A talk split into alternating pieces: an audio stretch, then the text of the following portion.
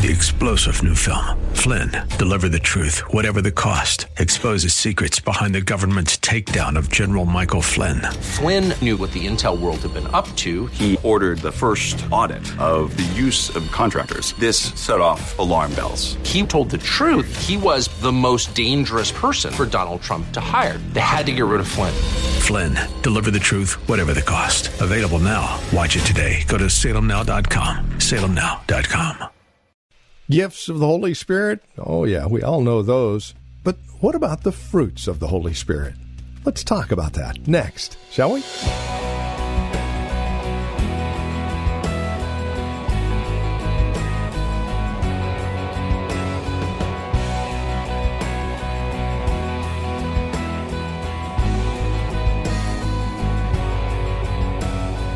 The gifts of the Holy Spirit. Now, that's a subject that we could spend days about. But the fruits of the Holy Spirit, something different altogether. Paul deals with them here in the book of Galatians, and today we'll deal with them here on Times of Refreshing with our teacher and pastor, Napoleon Kaufman, from The Well, a Christian community here in Livermore, California. We're continuing our series on the person and work of the Holy Spirit today, and we focus on the fruits of the Holy Spirit. Again, you'll find the list here in the book of Galatians, and you'll find our teacher and pastor standing by for today's broadcast. Here's Pastor Napoleon Kaufman now with today's program. John chapter 15. John chapter 15. And I want to continue talking, I want to continue to talk about the Holy Spirit. And uh, we've been having a blast. I think God has really just been meeting us here. We want to make sure that we cultivate a relationship with the Spirit of God, that we get to know Him. He, he is not an it or thing, He is a person He thinks, he talks, he speaks, he whispers, he nudges, he corrects, he rebukes, he, he encourages, he comforts us. And we want to get to know him. But most importantly, the thing that he does is he gives us the revelation of who Jesus Christ is. He's been sent into the world to help us to understand who Jesus is. And so there's no way we can understand who Jesus is without the influence of the Holy Spirit. And so as we get to know him, as he begins to, as we begin to yield to him, he starts to reveal Jesus not only to us, but in us. And this is what we want. And this morning, I want to talk to you all about the fruit of the Holy Spirit. The fruit of the Holy Spirit. God has called you and I to be fruitful in every area and aspect of our lives. And when I talk about fruit, I'm not just talking about what God does through us. We're go- God is going to do things through us, and we're going to see God manifest His glory through us.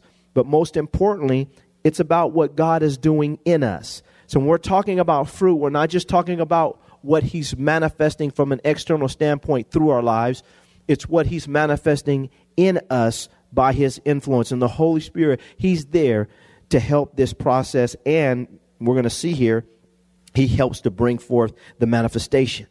John chapter 15, we're going to look at verses 1 on down to 8, and then we're going to look at verses 12 on down to 17 and draw from these passages. Look at this. It says, I am the true vine. My Father is the vine dresser. Every branch in me that does not bear fruit, he takes away. And every branch that bears fruit, he prunes, that it may bear more fruit. He says, You are already clean because of the word which I have spoken to you. Abide in me, and I in you as the branch cannot bear fruit of itself unless it abides in the vine. Neither can you unless you abide in me. Jesus says, I am the vine, you are the branches.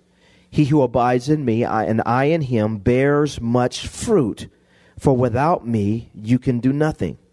If anyone does not abide in me, he is cast out as a branch and is withered, and they gather them and throw them into the fire, and they are burned. If you abide in me, and my words abide in you, you will ask what you desire, and it will be done for you. Now, this is the verse.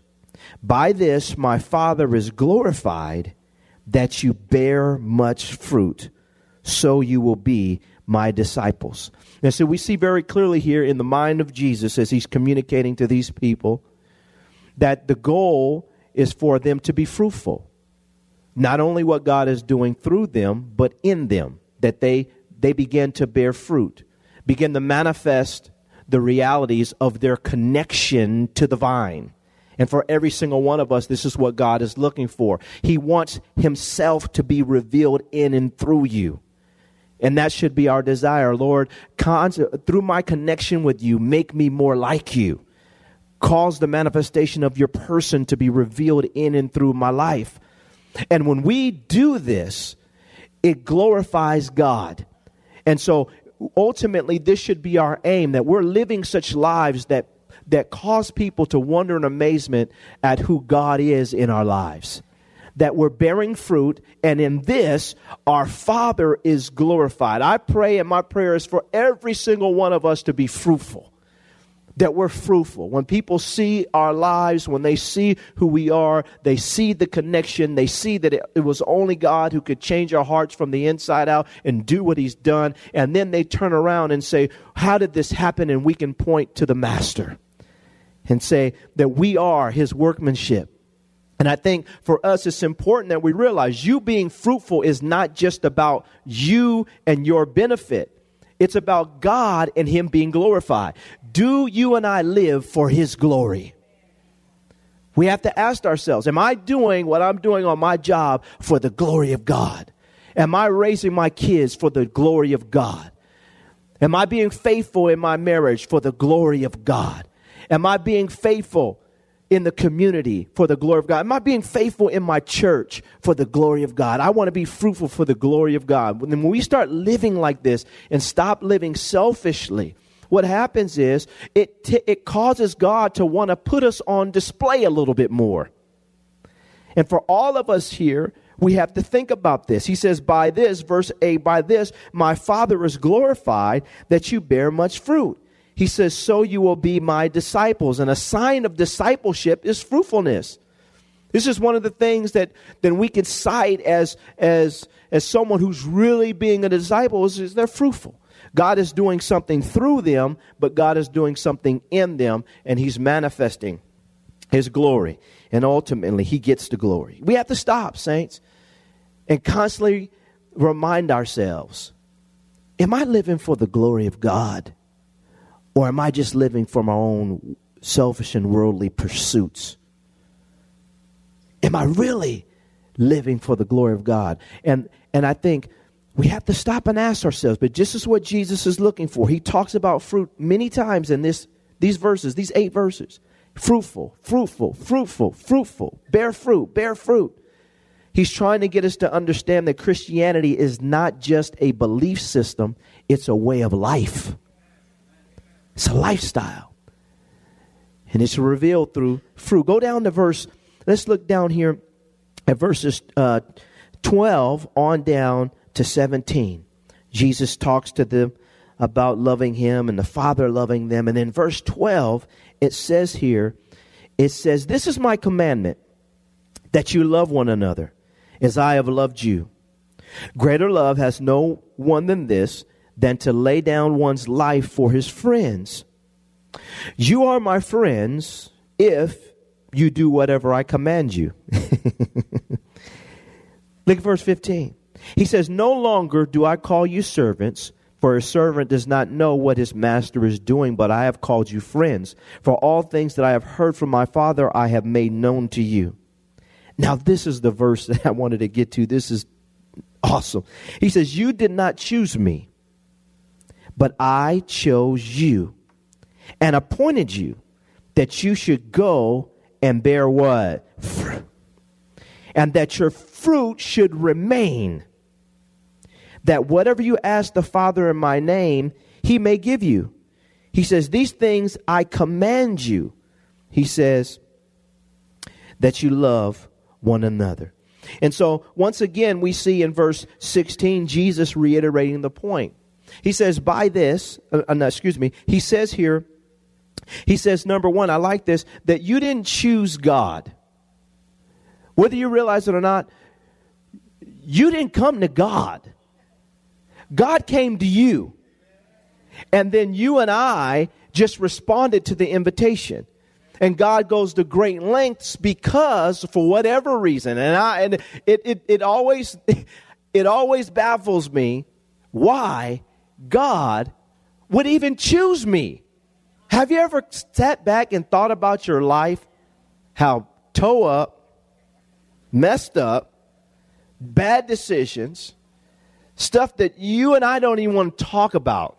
But yet and still, God sent somebody, many people in some cases, to go try to hunt you down. You was in the you was in the club and people was witnessing to you in there. People God sent people to the grocery store. You just trying to buy some oatmeal. And somebody pull up on you. Hey, do you know Jesus? Can I have an amen? You on the side of the road, your car broke down, and you trying to figure out, and somebody pull over and say, I'm doing this, I'm trying to help you because Jesus, Jesus told me to stop and talk to you. Have you ever had some strange stuff happen to you when you was running from God and you was run- Am I the only one in this room? And you know, you say, man, oh my goodness, God, how he sent that person too.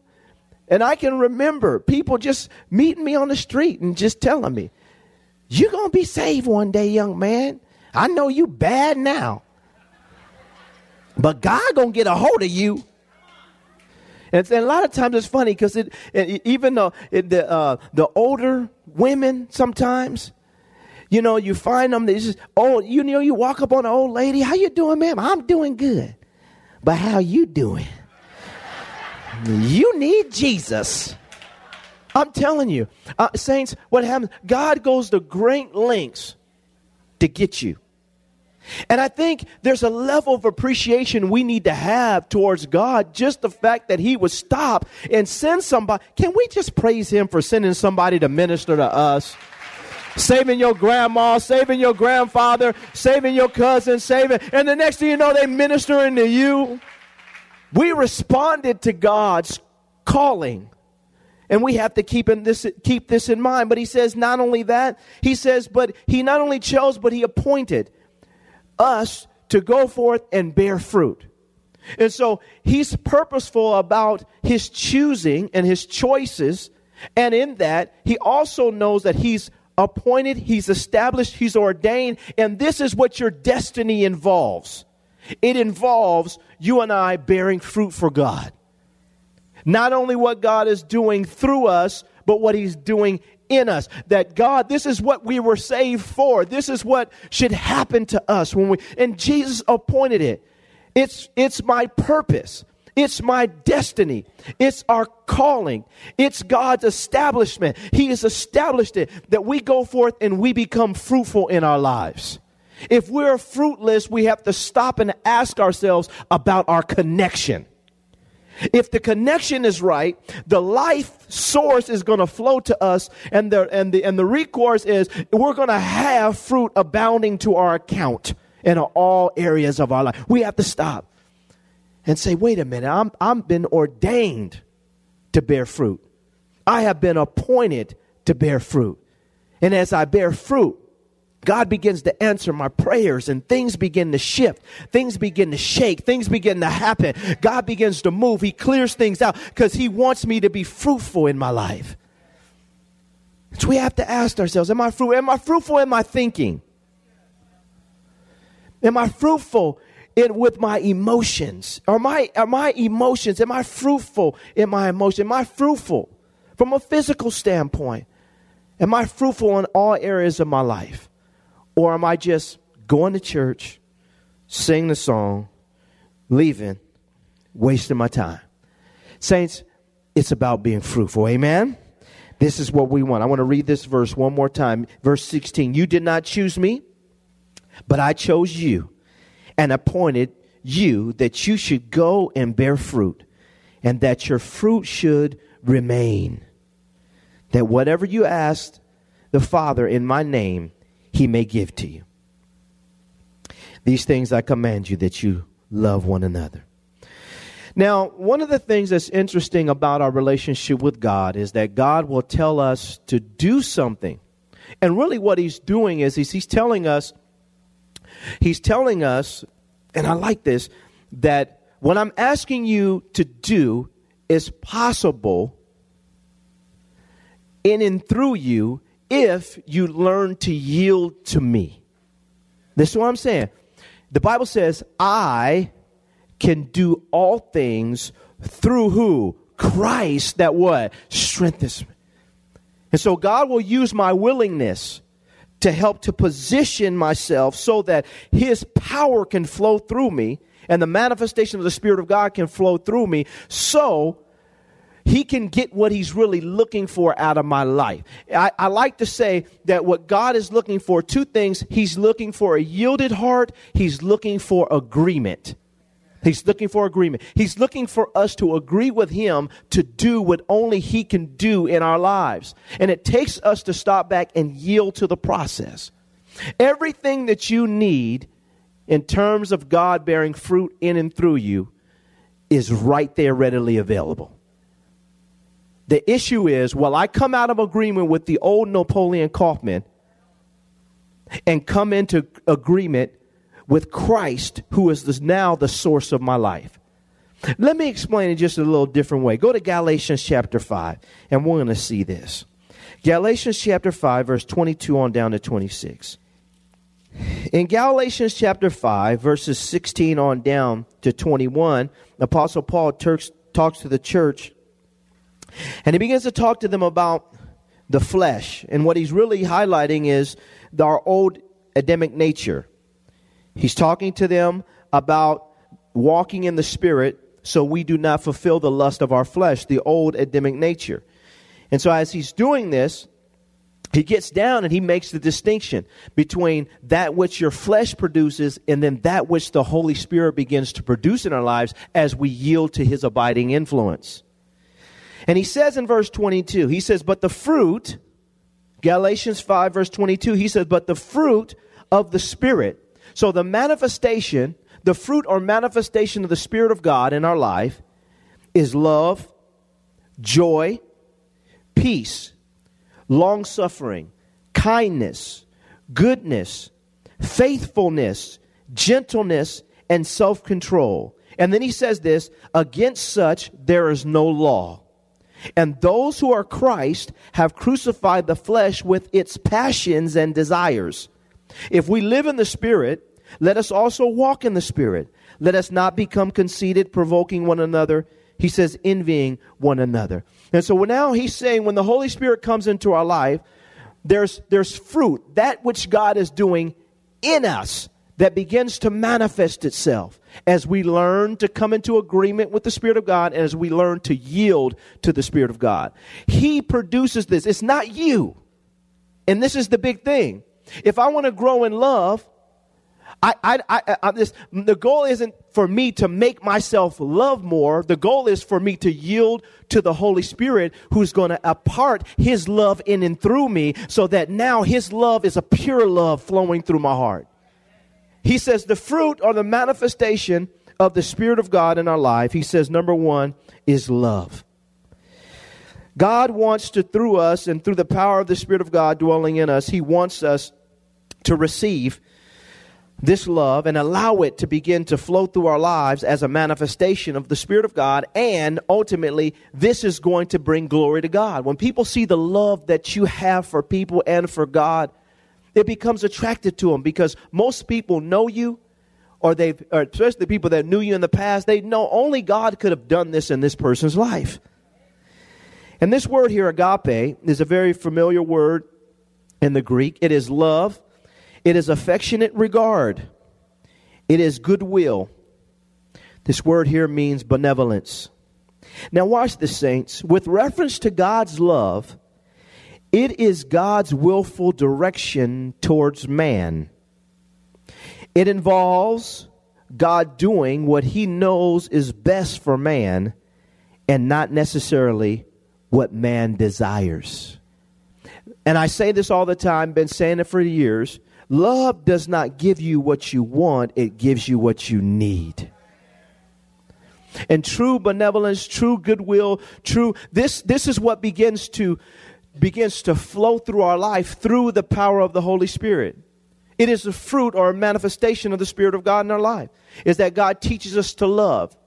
And it teaches us to love and to love in such a way that we will not be manipulated, that we will not be coerced to go in directions based on just an emotional pull. It teaches us to say no to people when we need to say no and to say yes to people when we need to say yes. This kind of love is a pure love, is a balanced love, and it's not solely based on emotion. It is a decision. Greater love have no man than this, that a man laid down his life for his friends. Jesus died because he knew what we needed. None of us would have wanted him to die. Most of the people said, Why did he die? He's supposed to be bringing in the kingdom.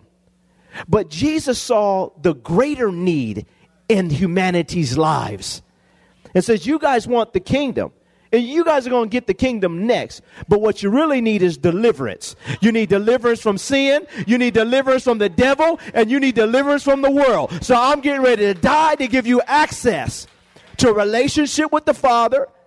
And all they can think about is their present need. And if we really love people, we're not just concerned about their present need. We're partnering with God through the love that the Holy Spirit supplies through it through us to give people not necessarily what they want, but what they would need. And sometimes that mean that may mean that you have to say the tough thing to a person that they don't want to hear, but is necessary for them to hear. Sometimes you're going to have to to to to say the softer thing that you don't want to say you want to rebuke them, but God says, no. Don't do that. Just wrap your hands around them and, and give them a hug and tell them they're going to make it. So what I'm saying is, is this love is pure. And the Holy Spirit, He brings this to us. We have to learn to yield to that. But the only way we can truly see it is if we come out of agreement with the old us. And we say, Lord, through the power of your spirit, perfect love in and through me, your love in and through me. Amen. This is the fruit of the Spirit of God in your life. It's a manifestation, and in that, God is glorified. He says, not only love, he says, but joy. And I think this is also really big when it comes to our walk with Christ. And I talk about this often because as Christians, we should be the most joyful people on the planet. Can I have an amen? The word, the word joy here in the Greek, it means to rejoice. It means simply joy, but it also means gladness. And this joy, rejoicing, gladness is not circumstantial. It's not circumstantial. It's different than happiness. Joy is not circumstantial. We rejoice.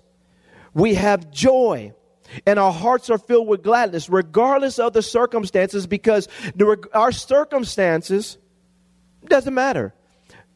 Our circumstances, regardless of what they are, never can take God off of that throne. And as long as God is on that throne, we gonna be all right. Can I have an amen? We're gonna be all right. Whether in life or in death, we're gonna be all right because he's on the throne. And I think this is something that we have to learn to do. And I'm not saying that that you know that you fake it or anything like that. But what I am saying is is that don't you let the devil steal your joy. The Holy Spirit comes to impart joy to you. He comes to give you joy. He comes to make you glad. He comes to teach us how to rejoice. He comes to keep a smile on our face, regardless of the circumstance. And life can be tough. Life is tough and it's rough out there and it's dangerous and the devil is busy and temptation is rampant. But at the heart of it all, we still have joy unspeakable and full of glory. And that we're always abounding in the joy Lord. And we have to learn to put a smile on our face and say, God, I thank you that I, through it all, I still got my joy, that you're still good in my life. And, and through it all, He gives us the ability to see. We have a favorable, confident expectation. And you can have something terrible happen to you, and at the same time, still give God glory.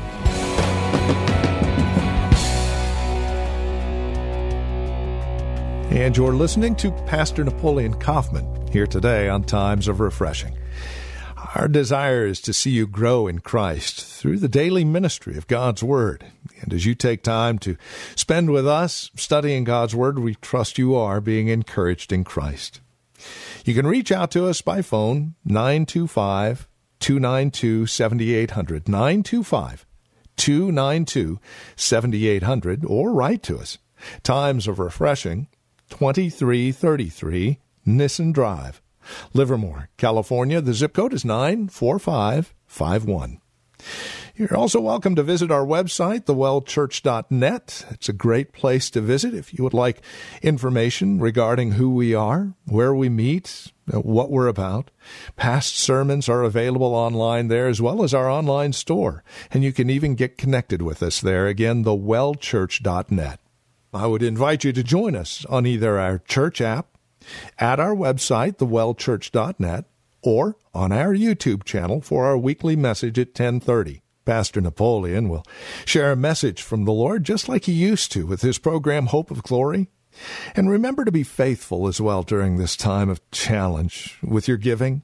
You can give online through our website, through the church app, or by mail to the church office. And we are praying and standing on His truths during this time and remembering that God is in control, and we're praying for you.